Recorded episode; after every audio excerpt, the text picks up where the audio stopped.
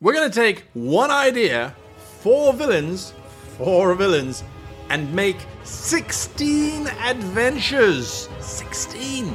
Here's how.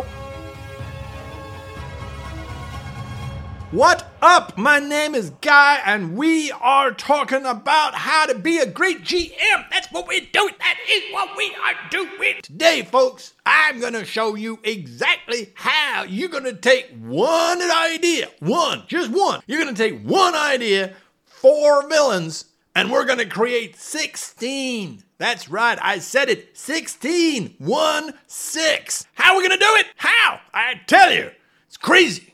So is that accent. I don't know what got into me this morning, folks. I'm just in a good mood. This is all going to make use of a concept that I've been talking about on this YouTube channel for quite some time. And that is looking at the way that we create our ideas and then the types of adventures and the types of villains that we can have.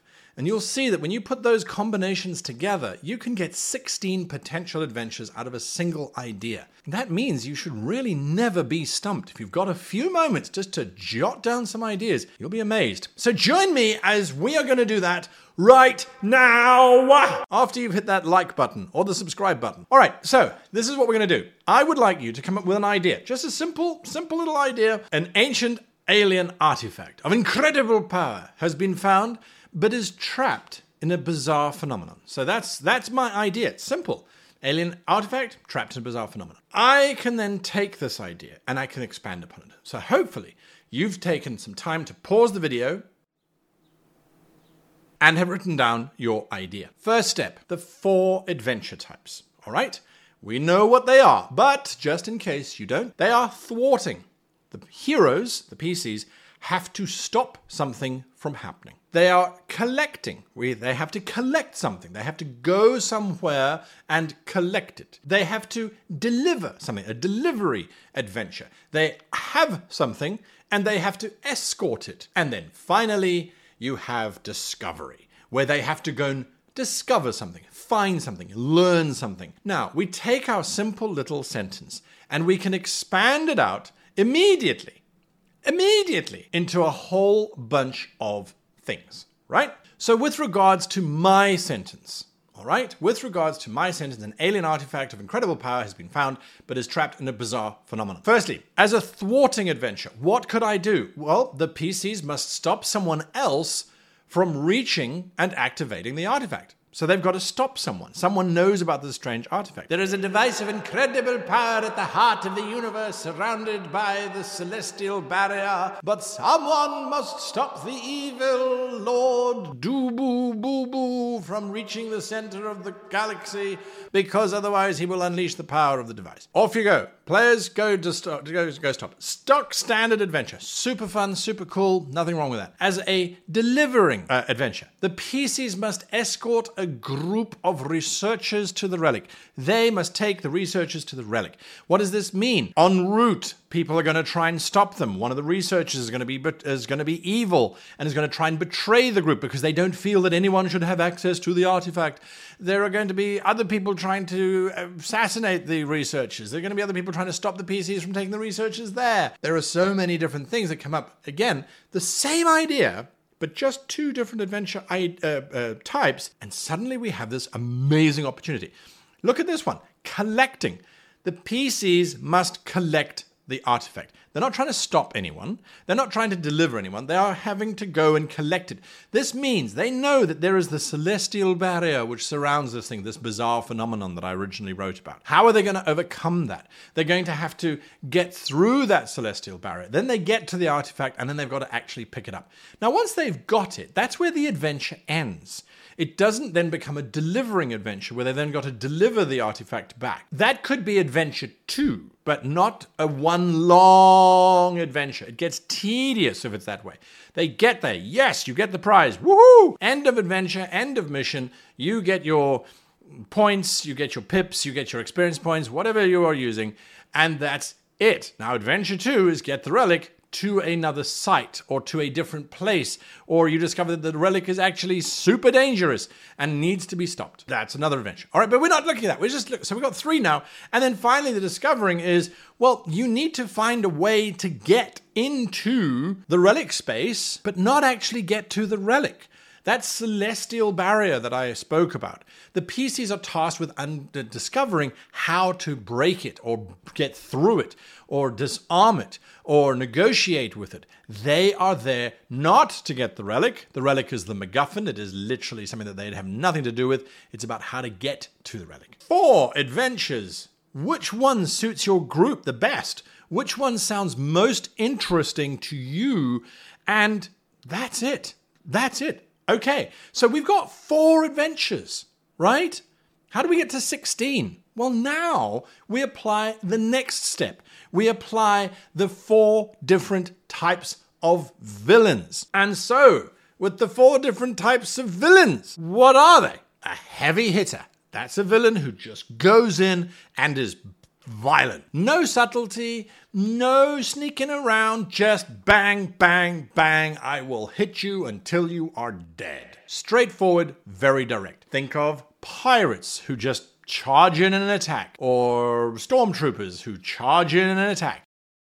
There is no subtlety to their plans whatsoever. Racers, these are the ones that will be chasing the party. They will be traveling alongside the party, sniping as best they can, but always trying to get ahead of the party. So they're not particularly strong, they don't particularly want to kill the party, they are just trying to get to the party's goal before the party gets there. So, in all four examples of the different types of adventures, there are many reasons for racers to be involved. Get to the uh, the celestial barrier in the discovery mission before the heroes do. Get to the artifact first. Destroy the artifact. Use the artifact. Whatever. It doesn't matter. All right. So already you're starting to see how we get our 16 adventures. At least that's what I'm hoping. You then get the chaser. This is someone who is chasing the party. So they're not like a racer interested in the party's goal. They are interested in the party themselves. And they are trying to get to the party. They are hunting the party. They are seeking the party. They are already in the midst of the party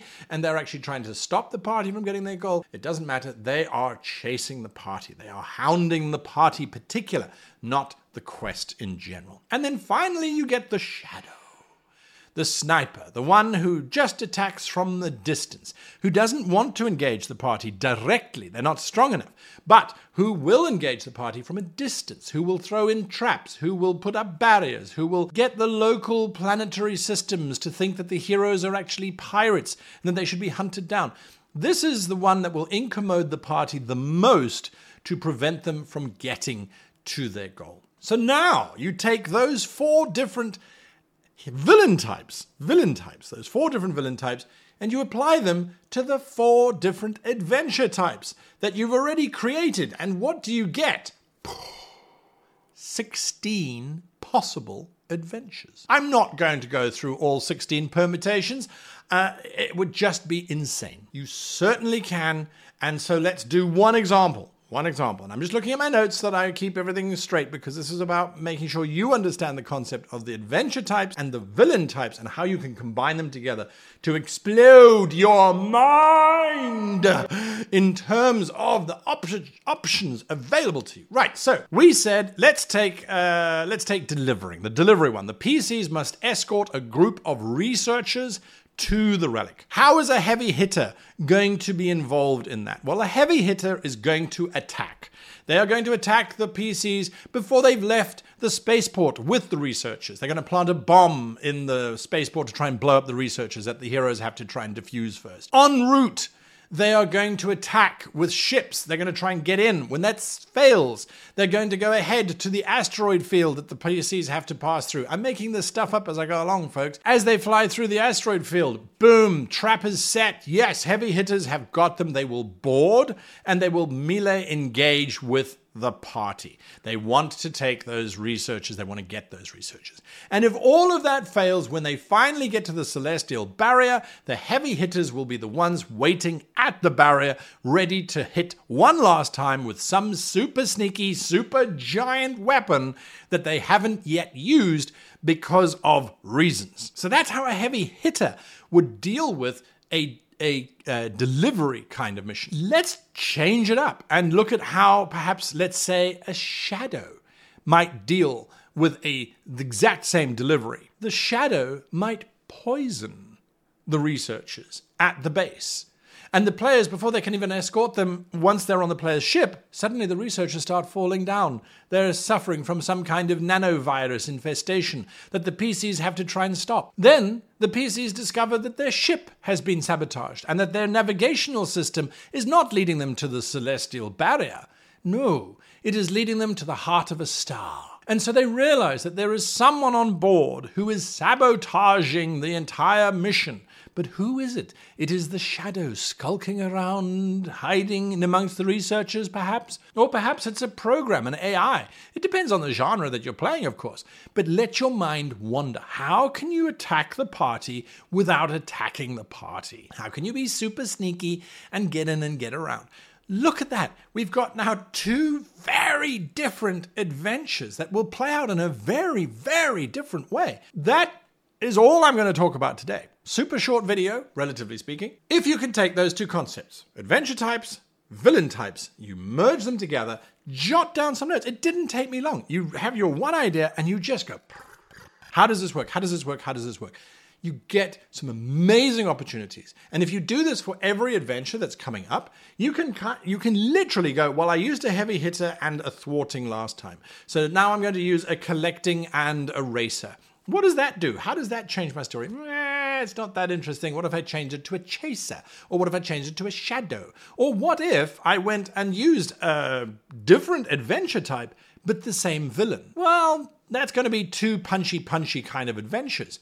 But perhaps that's what your players like. In which case, give it to them, baby! This has been me telling you how I come up with adventures on the fly because I just apply it as I'm going along and I'm like, oh, done. Thank you. Okay, next mission. Hopefully it's been helpful. If it has, remember that like button. It likes to be touched. It does. It really does. Tap that like button, smash that like button, click on it, do whatever you need to do. And uh, one of the thoughts I did have was it would be amazing if you could share one adventure idea in the comments down below. Just drop them down there, just as I did. An artifact has been found of immense power, but it is protected by a phenomenon. Leave it vague. I try not to be too prescri- prescript- prescriptive, and then that allows the rest of us to look through the comments and go, "Ooh, ooh, that's a nice idea. That's ooh, that's a cool idea. That's a great idea. Oh, I like that idea. Yeah, that's a nice idea." And then we can just use those in our own games. Makes life so much easier. We can then apply those four types and move on. Until next time, a massive thank you to all of my patrons. Our book continueth. Chapter one is mainly done. We're on to chapter two now. Uh, so we're going to be voting on what happens in that chapter. If you are not a Patreon, head on over to patreon.com forward slash great game master and you can sign up to participate in this uh, collective book adventure. Anyway, until next time, happy gaming!